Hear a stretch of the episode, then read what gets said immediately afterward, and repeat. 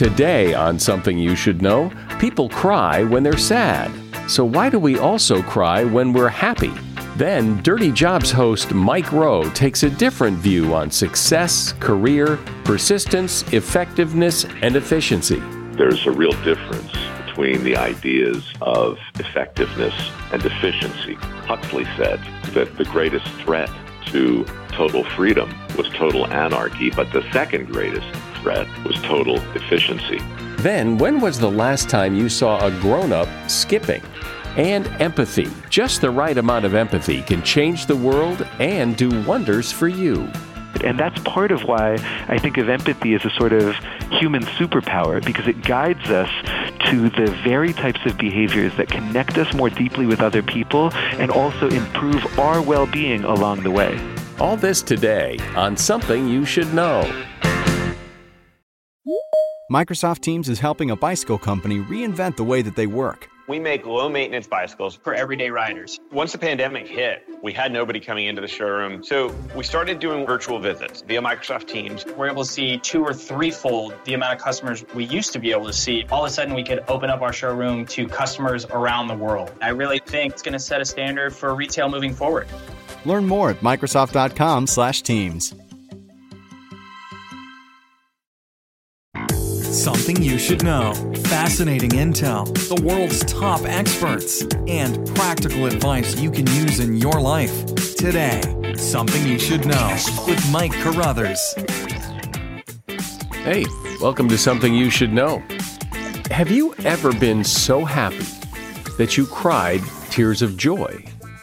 I suspect everybody has, but the whole idea of tears of joy never made sense to one Yale psychologist because, after all, you're supposed to cry when you're sad, not when you're happy. So she decided to look into this, and what she found was really interesting. It seems that people who cry when they're happy are so overwhelmed by the positive emotions that they're feeling. The crying helps to regulate those overpowering emotions. It helps people recover and come back to normal from those strong emotions. And in her research, she found that people are more likely to cry tears of joy at their child's graduation than any other occasion. And that is something you should know. Did you ever watch the Discovery Channel TV show Dirty Jobs? It was fascinating to watch people do jobs that are uh, dirty, gross, disgusting. And they even had people doing jobs you never even knew were jobs. It's just that somebody's got to do them. One of the things that show did was make its host, Mike Rowe, a pretty popular guy. In addition to Dirty Jobs, Mike also hosted the show Somebody's Got to Do It on CNN, and he has been a commercial spokesperson for Ford and other companies because he has a great set of pipes. He also has the Mike Rowe Works Foundation, which he started that foundation champions blue collar jobs and the people who perform them. Mike is also the host of a podcast and author of a book, both titled The Way I Heard It. And he has some very sound insight and advice from the trenches for anybody who wants to work and get ahead in life. And that advice is a lot different than what you've probably heard before. Hi, Mike. Welcome to Something You Should Know. Mike, thanks for having me. So, despite the image I think a lot of people have of you, you didn't really grow up as a, a blue collar guy working in these blue collar jobs. That's not who you are. You kind of made your way into that world through your television show, but but but that's not how you got into the business. So explain your story. Well, the micro version of the micro story goes like this. I was born in Baltimore, surrounded by tradesmen growing up persuaded and convinced I would follow in their footsteps, but realizing later in my teenage years the the handy gene was recessive. Got into entertainment, made a living for a few decades. In my early 40s, I decided that uh, I'd like to try something different. So I hosted an episode of Evening Magazine from a sewer with a sewer inspector. um, was essentially baptized in a most unfortunate fluid was prevented from doing my typical hosting job by roaches and rats and everything else you would expect to find down there. Dirty Jobs was born out of that segment. And ever since, I've been impersonating not a host, but a guest. That's where my career, such as it is, uh, changed and took off.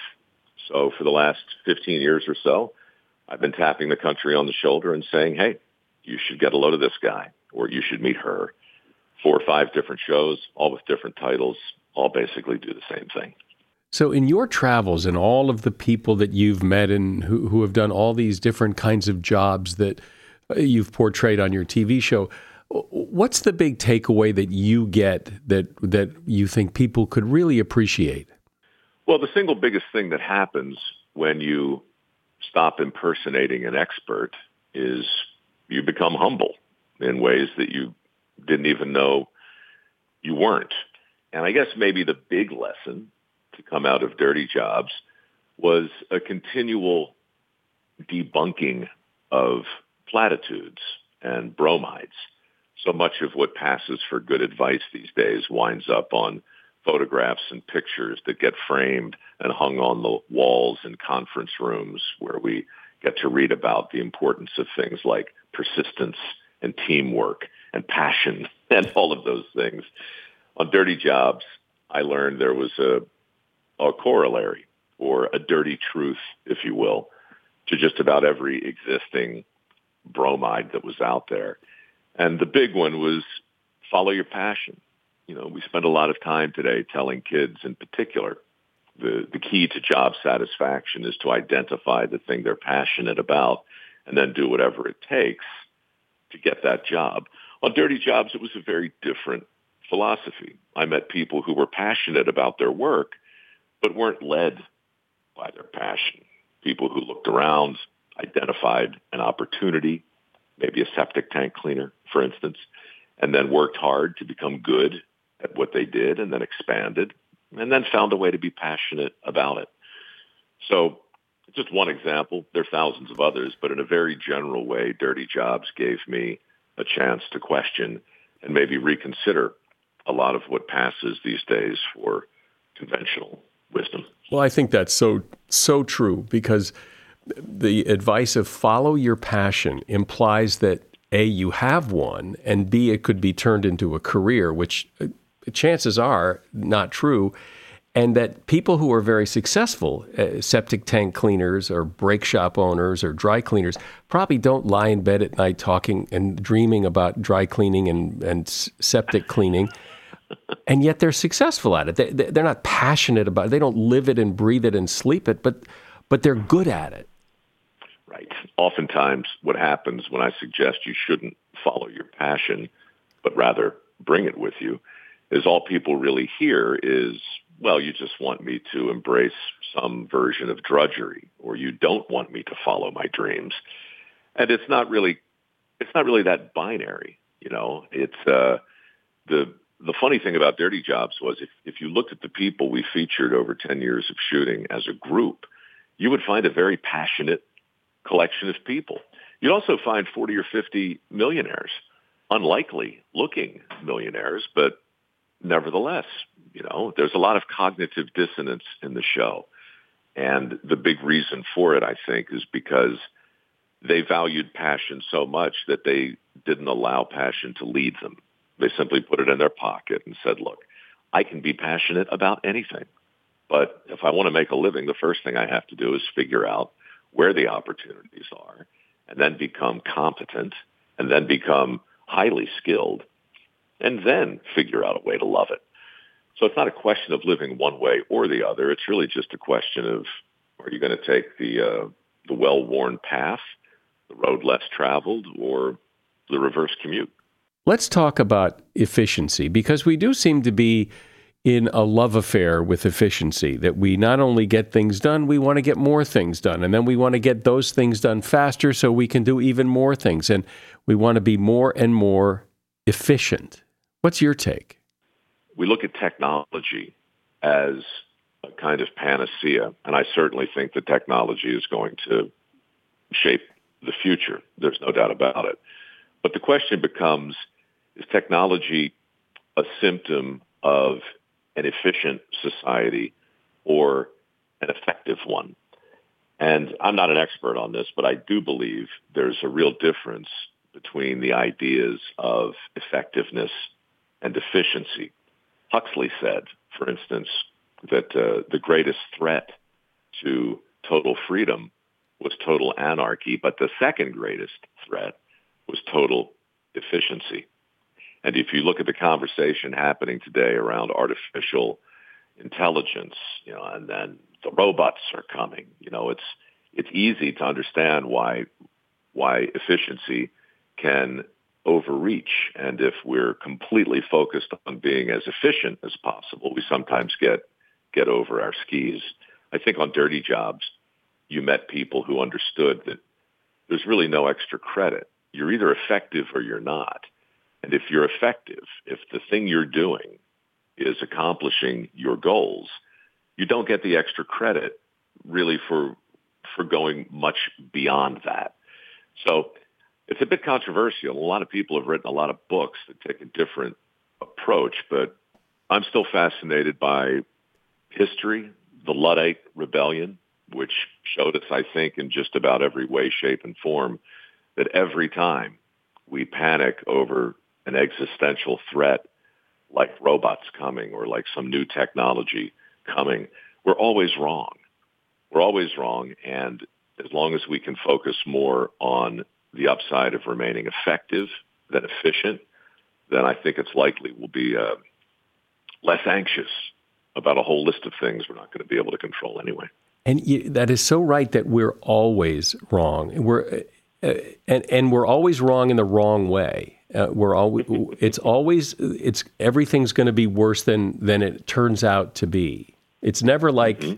People never say it's going to be great and then it turns out to be worse. People always say it's going to be worse and it turns out to be not so bad. That's right. You know, the bad news is we're almost always wrong. The good news is that's how you advance.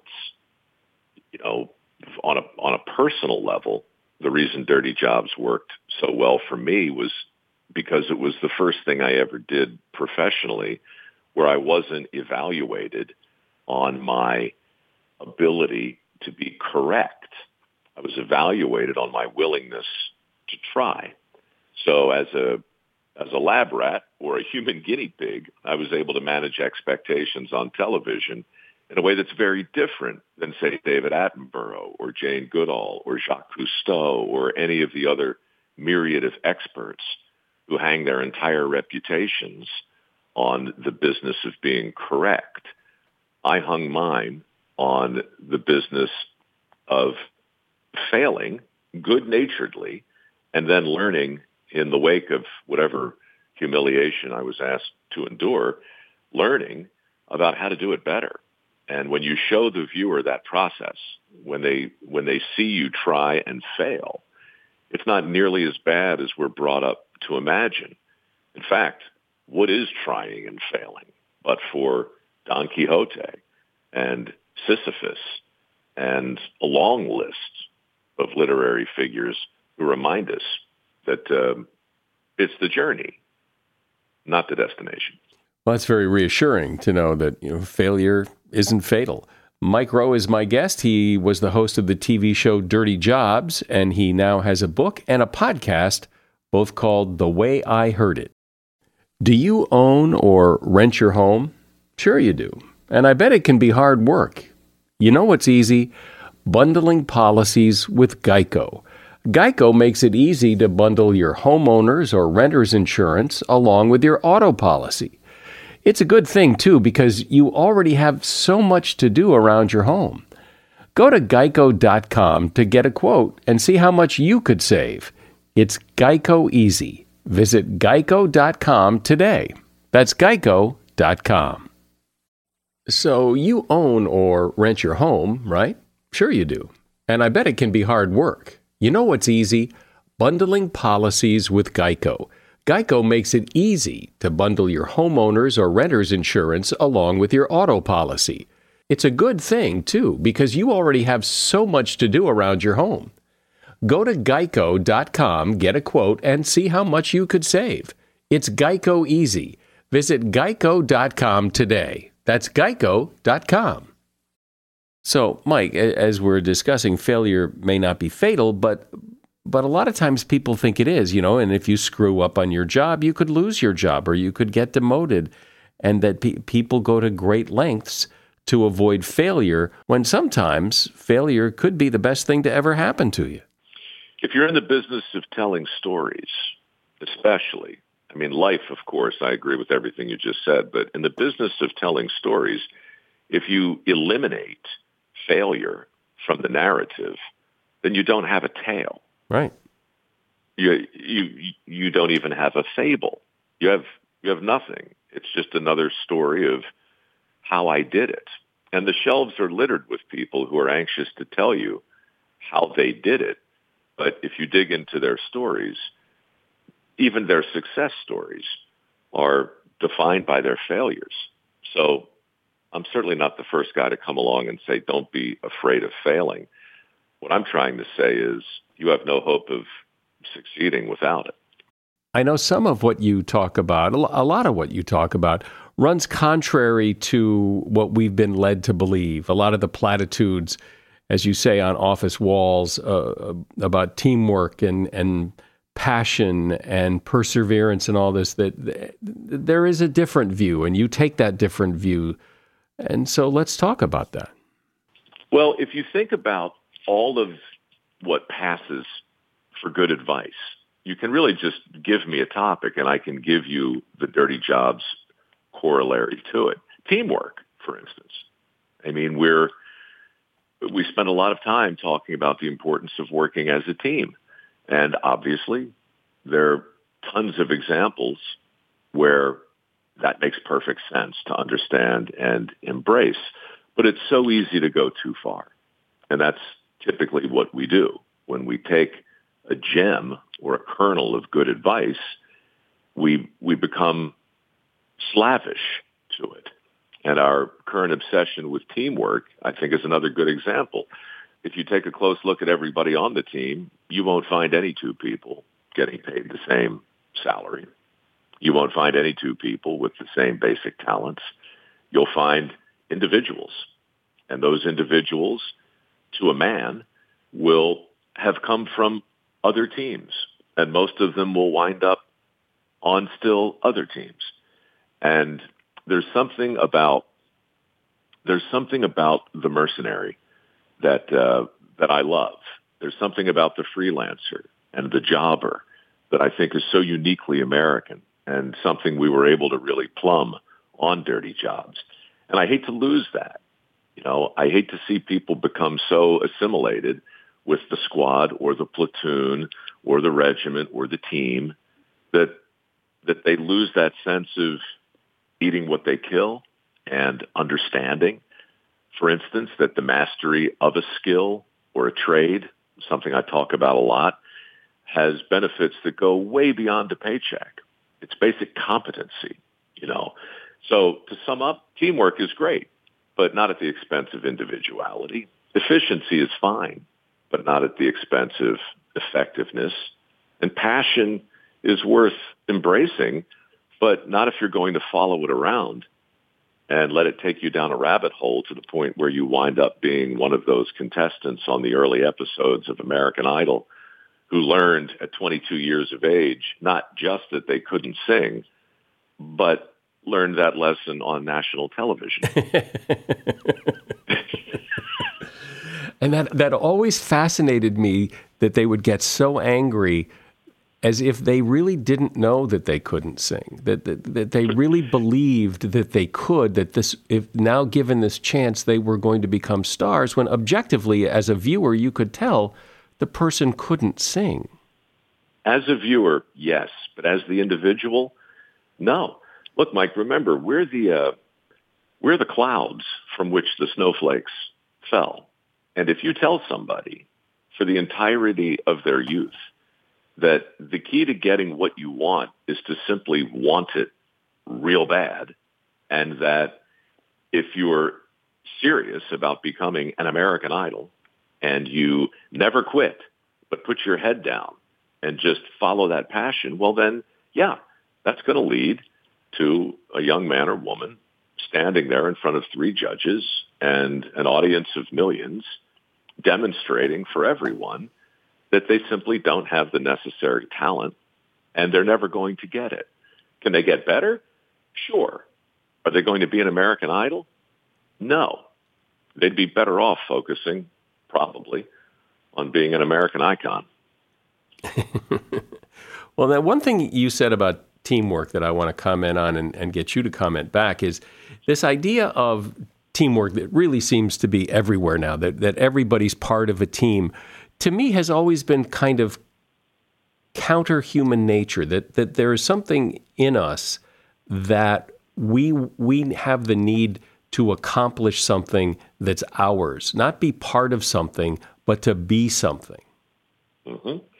I think that that's exactly it. The trick is the balance. You know, if you go too far toward the individualistic side of it, then you'll never assimilate and you'll never be a part of anything larger than yourself and you'll be viewed by and large as a loner or an eccentric or just a selfish dude. And so it's bad to go too far that way. If you go too far in the other direction, then I think I think you're going to wind up like a lot of people today because what's the logical extension of a team that becomes too too much of a team? I think we call them tribes, right? right, right, exactly. And once you're in a tribe, well, you know, you've got your own colors and you got your own theme song, and you got your own customs. And so you're either are you a friendly tribe or not? And what do you do with somebody who's not in your tribe? Do you welcome other others? I you know, it gets if you go too far in either direction, then it starts to break down. So I think I think companies and businesses and families and relationships and and and, and sports franchises, I think we all, in some way, shape, or form, have to come to terms with where we are in that whole team individual thing. And I think I think it changes. And I think that change is okay. It's, it's fungible. Cal Ripken played for the same team for 20 years and it served him well. And he became a Baltimore icon. And a lot of other successful players did the exact opposite thing. So as much as we love the idea that there's a playbook for all of this stuff, I think part of what we have to do to stay sane is remind ourselves that there isn't. There is no playbook but for this giant compendium of evolving advice that applies in different degrees to different people. So you said something earlier that struck me. You used the expression cookie cutter. That really and truly is the enemy, I think, of everything you try and do on your podcast. And it's also the enemy of so much of what's happening today when it comes to education, for instance, telling an entire generation that the best path for the most people is a four-year degree. That's a cookie cutter approach to education. And that approach has left us with about one and a half trillion dollars of student loans on one side. And on the other side, over 7 million jobs that don't require a four-year degree that employers are struggling to fill. So much of what happens comes from this idea that good advice is good for everybody in the same way. That's why the shelves are full of advice books, and that's why those platitudes and bromides wind up hanging on office walls and conference room walls. And that's why, that's why we're so enamored of them. I just saw one the other day that said persistence, exclamation. And it was a picture of a bunch of people in a, uh, in a rowing shell, you know, working hard as a team, being persistent. And I'm like, what, what is inherently good about staying the course or being persistent. It only makes sense if you're going in the right direction. So be wary of advice. Be wary of taking it. Be wary of giving it and understand who might be listening. Well, you certainly have a, a different and unique perspective that, well, it literally comes from being in the trenches with all those people doing all those dirty jobs all those years. And I appreciate you sharing it. Mike Rowe has been my guest. Mike was the host of the TV show Dirty Jobs on the Discovery Channel, and somebody's got to do it on CNN. He is the founder of the Mike Rowe Works Foundation, and he has a book and podcast out, and both of them are titled The Way I Heard It. There's a link to both of them in the show notes. Thanks for being on Something You Should Know, Mike. Sure thing. As we age, you can start to see it in your face and feel it in your bones. There are creams that claim they'll give you younger skin and energy shots that'll give youthful energy. Let's look deeper between the surface on how we counteract the effects of aging. Tru Niagen helps us age better by supporting the energy generating engines that exist in our bodies, helping us restore youthful energy. Tiny repair enzymes work deep in your cells to help you recover from lifestyle routines that are hard on the body including sleep deprivation or an intense workout or poor diet. Tru Niagen supports these enzymes. Tru Niagen is safety tested and it's backed by Nobel Prize winning scientists. Age smarter with Tru Niagen. Right now, new customers can save $20 on a three month supply by going to truniagen.com and entering promo code SOMETHING at checkout go to T-R-U-N-I-A-G-E-N dot com and enter the promo code SOMETHING at checkout to save $20 on your first three-month supply. TruNiagen.com, promo code SOMETHING. These statements have not been evaluated by the Food and Drug Administration. This product is not intended to diagnose, treat, cure, or prevent any disease. You've likely heard me mention and recommend the Jordan Harbinger Show podcast before.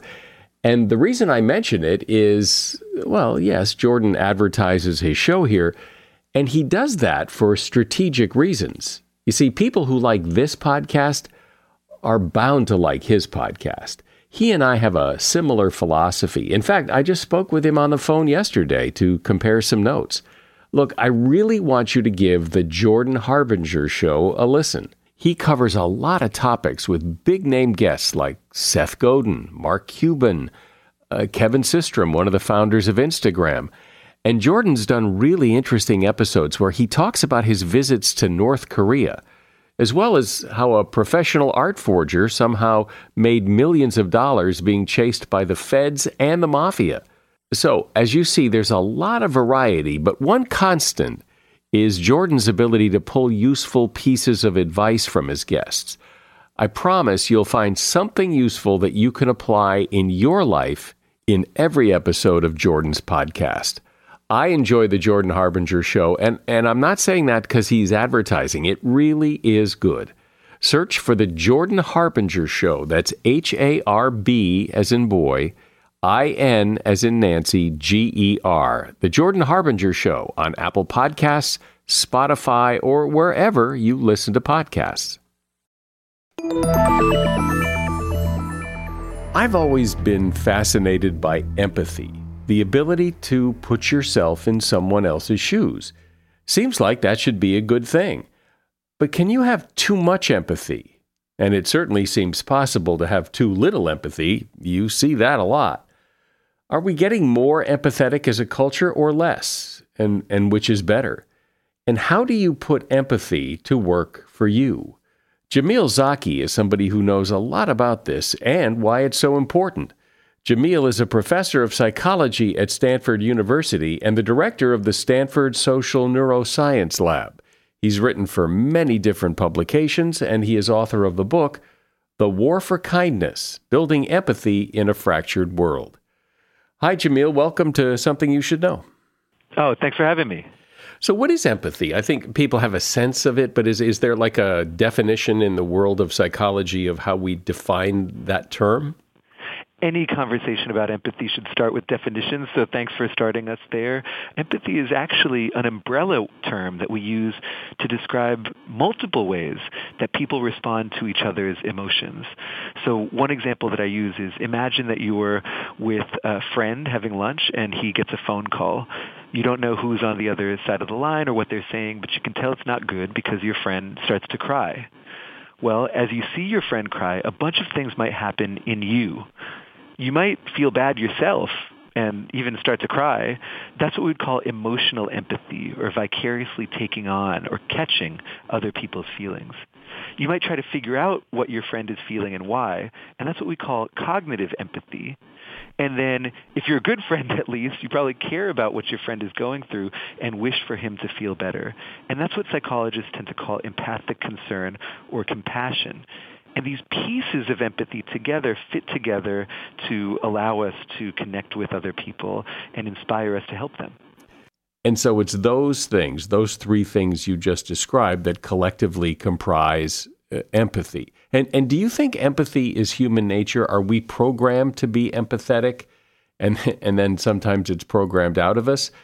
Or is empathy something we learn as we go?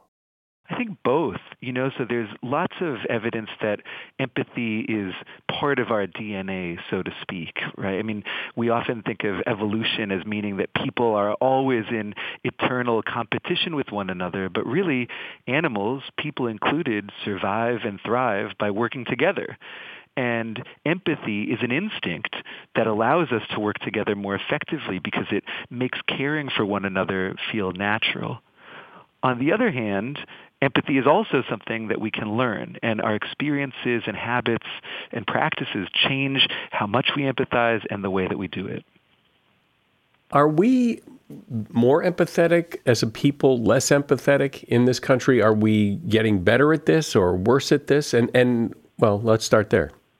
Yeah, the news here is not great. So um, recently, about five or six years ago, psychologists aggregated or put together data on uh, how empathic people at least said they were from the 1970s through to about 2010.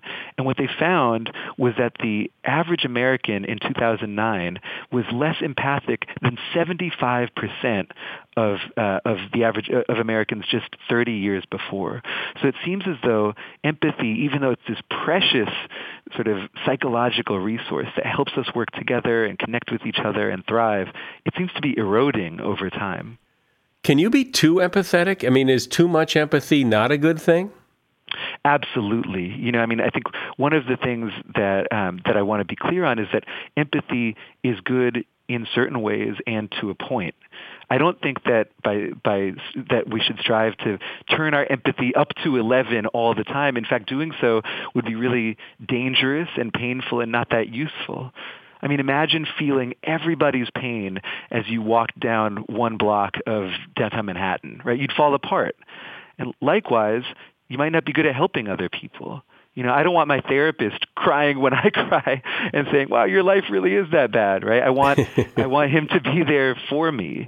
Um, one of the things that I talk a lot about with physicians and nurses and social workers is the idea that it's not just about how much you empathize, but what piece of empathy you lean into. So as we mentioned earlier, right, there are different parts of empathy. One of them, emotional empathy, is catching other people's emotions. That can be a really powerful force for good, but if you're chronically surrounded by other people who are in crisis, that can debilitate you. By contrast, compassion or feeling for someone without taking on all of their pain can be a more sustainable and useful way to help people, especially if you're in a kind of high impact setting like that. It would certainly seem that empathy is a good thing, the ability to feel how other people feel or how they look at a situation.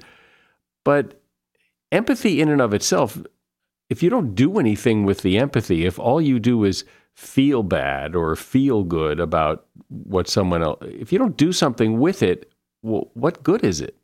It's a really great point, and sometimes empathy can drive us towards inaction rather than action there's this quote that you might have heard that's sometimes attributed to Stalin where he says, one death is a tragedy, but a million deaths is a statistic. And it turns out that research bears that out. People feel more empathy for single individuals whose pain they can see um, than they do for so-called statistical victims, groups of faceless, voiceless people, for instance, affected by a disaster or civil war thousands of miles away. And as a result, we tend to do more, sort of in terms of donating to charities, when we are shown a picture of one person versus when we're told about a thousand people who need our help, which of course is backwards because a thousand people need our help a thousand times more than any one of them, right? This is partially because empathizing with that many people can paralyze us. It can make us feel like there's nothing that we can do. And again, here I think it's important to not just think we want to empathize as much as possible, but think about the ways that we want to empathize and what's most useful. Well, the homeless situation in this country is a good example because there are so many homeless people in many cities around the United States it, that it's overwhelming. You can walk down the street in several major cities and see so many homeless people. It's paralyzing. I mean, you can't help them all, so there's a tendency to dismiss them all because it's just it's too much it's an interesting point. I myself live in San Francisco, and so this is quite real to me. Um, I think that empathy, in terms of sort of feeling and understanding and caring for the emotions of people, can be tiring. It can feel like it's not actionable, but it also feeds into our sense of what's morally right and wrong.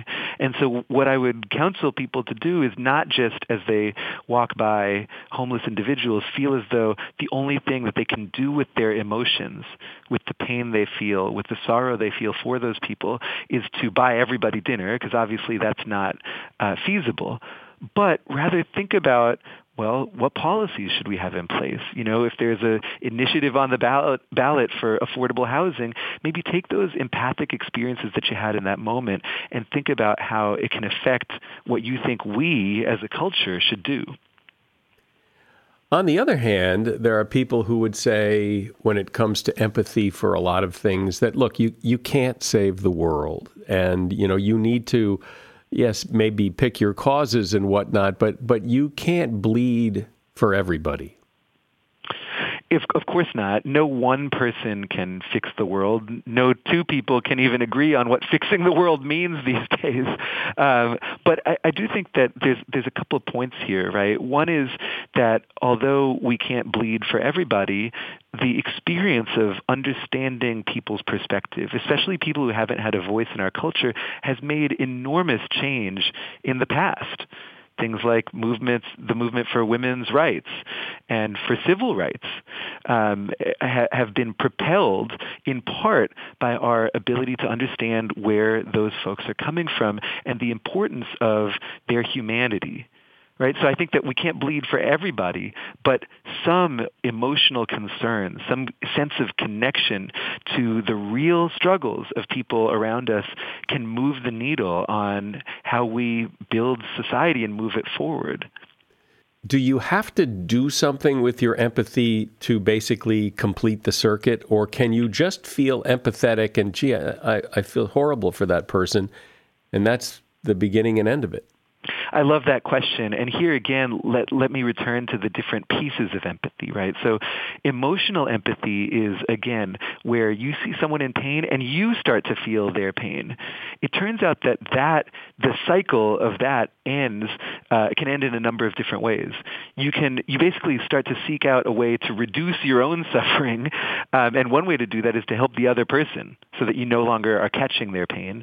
But another way to do it is to avoid them, right? So I mean, I think to go back to the example of homeless individuals, a lot of us or a lot of people, instead of focusing on their pain or empathizing at all, just cross the street to avoid them emotional empathy can end like that, with avoidance rather than helping. By contrast, empathic concern or compassion is again this motivation to improve other people's well-being. And evidence from psychology suggests that when people feel that type of empathy, they must help in order to end the cycle, right? It's sort of like an itch that can only be scratched by acting kindly. And that's why that type of empathy is so powerful because it seems, and we've talked about it on this podcast, that that helping people, that acting to make their lives better, or to end their, or comfort them, or to uh, eliminate their suffering, is such a payoff to the giver that it, that it does tremendous things.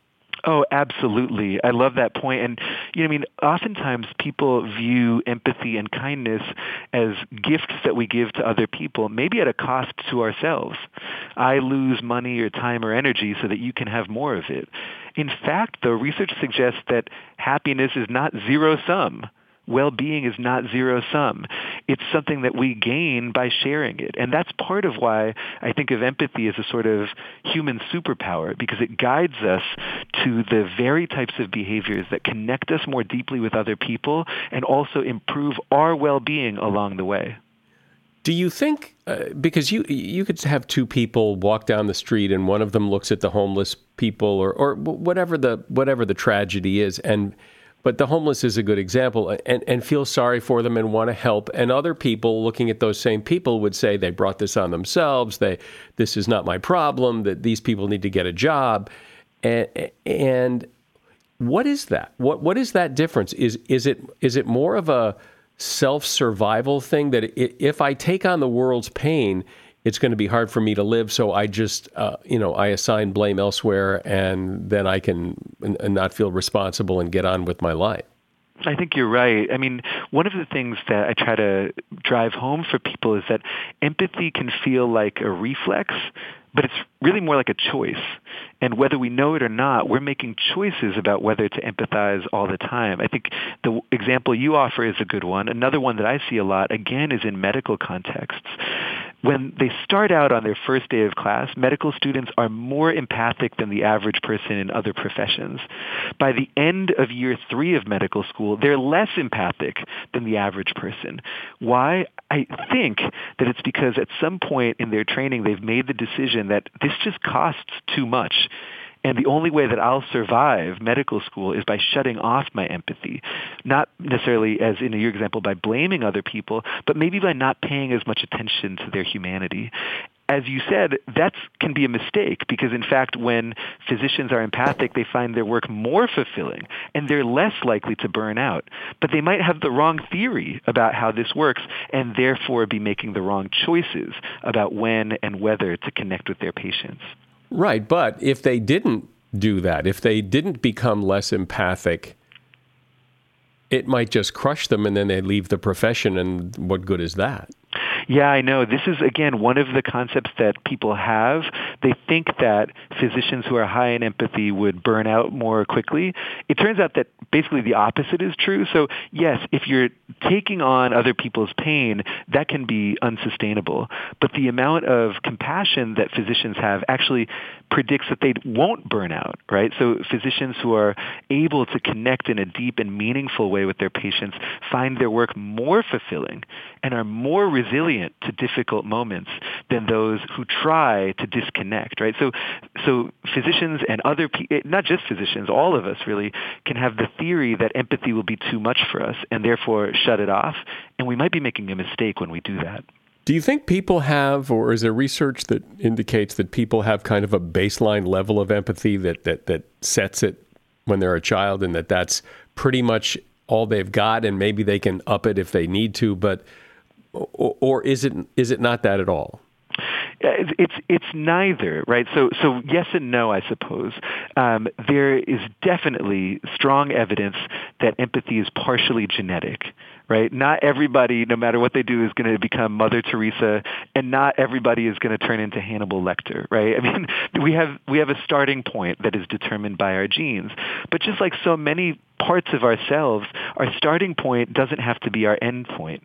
One of the, the big messages that I try to bring across from my work is that empathy is not just a trait, it's also a skill our experiences change how much and in what way we empathize.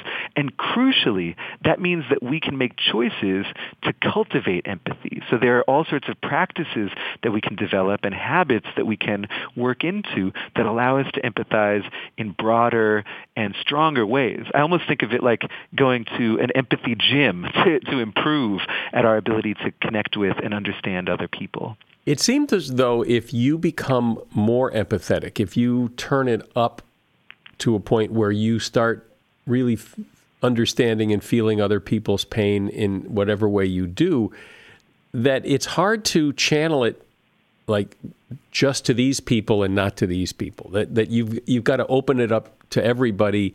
That it's hard to be just empathetic to children, but not the homeless, or you know what I mean. It's it's like you either are or you aren't. It's on or it's off. I, uh, that's a really compelling point, and it does seem as though, hey, you know, if if I'm practicing sort of connecting with and understanding that other people are people with a real deep lived experience, and I should care about their experience, that should bleed out to other groups of people as well. And you know what? To me that wouldn't be a bad thing. I mean, we're, we you know we tend to split the world into us and them. We do that easily, and that's really damaging in a lot of ways. And you know, I think that if empathizing with one group can then sort of widen our circle of who we consider to be like us beyond sort of political party or race or age and to people as a whole that would be a really beautiful uh, beautiful thing even if it feels far away right now you said at the beginning that we as a group, as a culture, are less empathetic than we were a couple of decades ago. And I'm wondering if maybe part of the reason for that is because over the last couple of decades, we have been told that we don't care enough, that we don't give enough, we don't pay enough in taxes to solve some of these social problems. And so we, as a group, have stepped up and paid more taxes and given more money.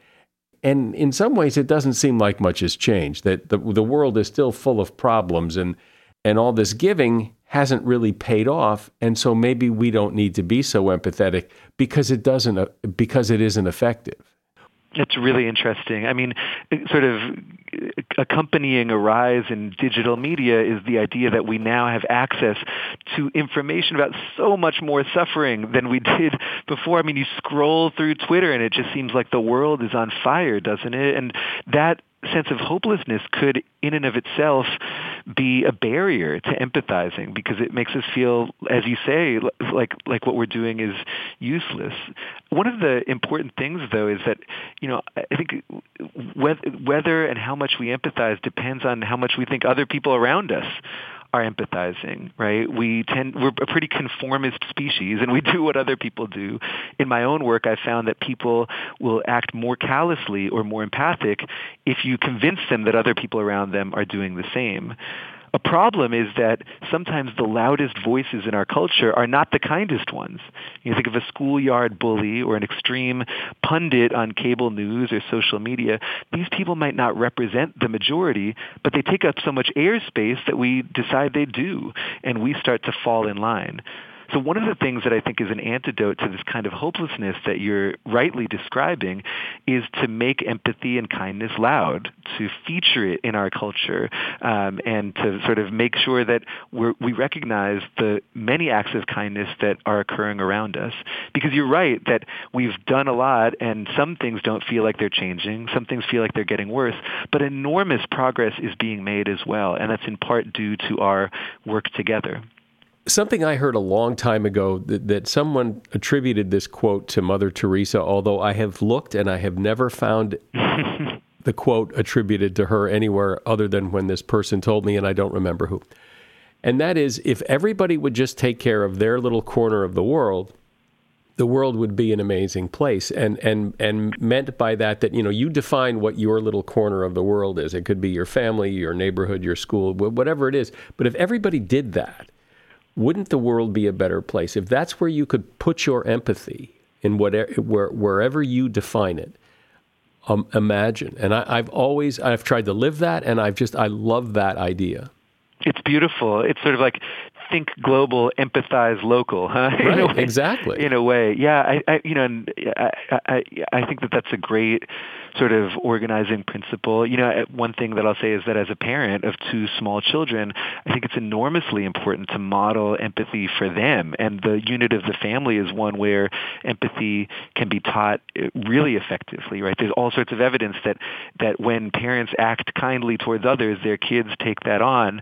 Um, I, I will say that, you know, our corner of the world is getting bigger by the year, isn't it? I mean, it, it, it does seem as though although we can focus on the people who are around us, we are affecting and being affected by more people than at any time in human history. And, and in a way, our corner of the world is the world. Um, true, true, but but I think the point of the quote is, uh, whether Mother Teresa said it or not, is that, that because it it is so overwhelming to look at the world and all of its problems, if you can take care of whatever you decide you can take care of, your little corner of the world is defined by you, and maybe it's your household, maybe it's other people in your neighborhood or school or whatever, but it's something you define that if everybody could do that, that's something you can kind of wrap your head around and imagine imagine what if everybody did that. I think that one challenge and opportunity that we have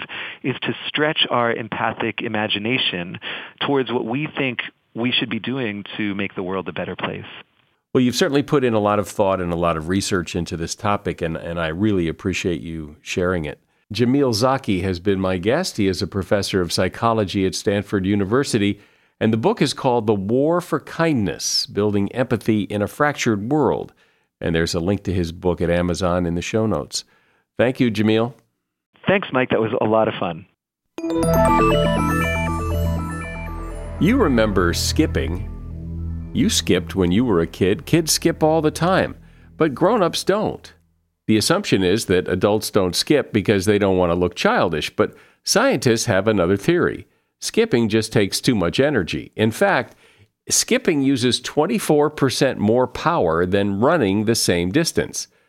Still, there is something about skipping because not only do children do it, but so do lizards and birds and other creatures. And, and if you want to burn more calories and you don't care what people think, you really should skip. And that is something you should know. And now that the show is over, grab your device and push whatever you need to push and leave a rating and review for this podcast. I'm Mike Carruthers. Thanks for listening today to Something You Should Know.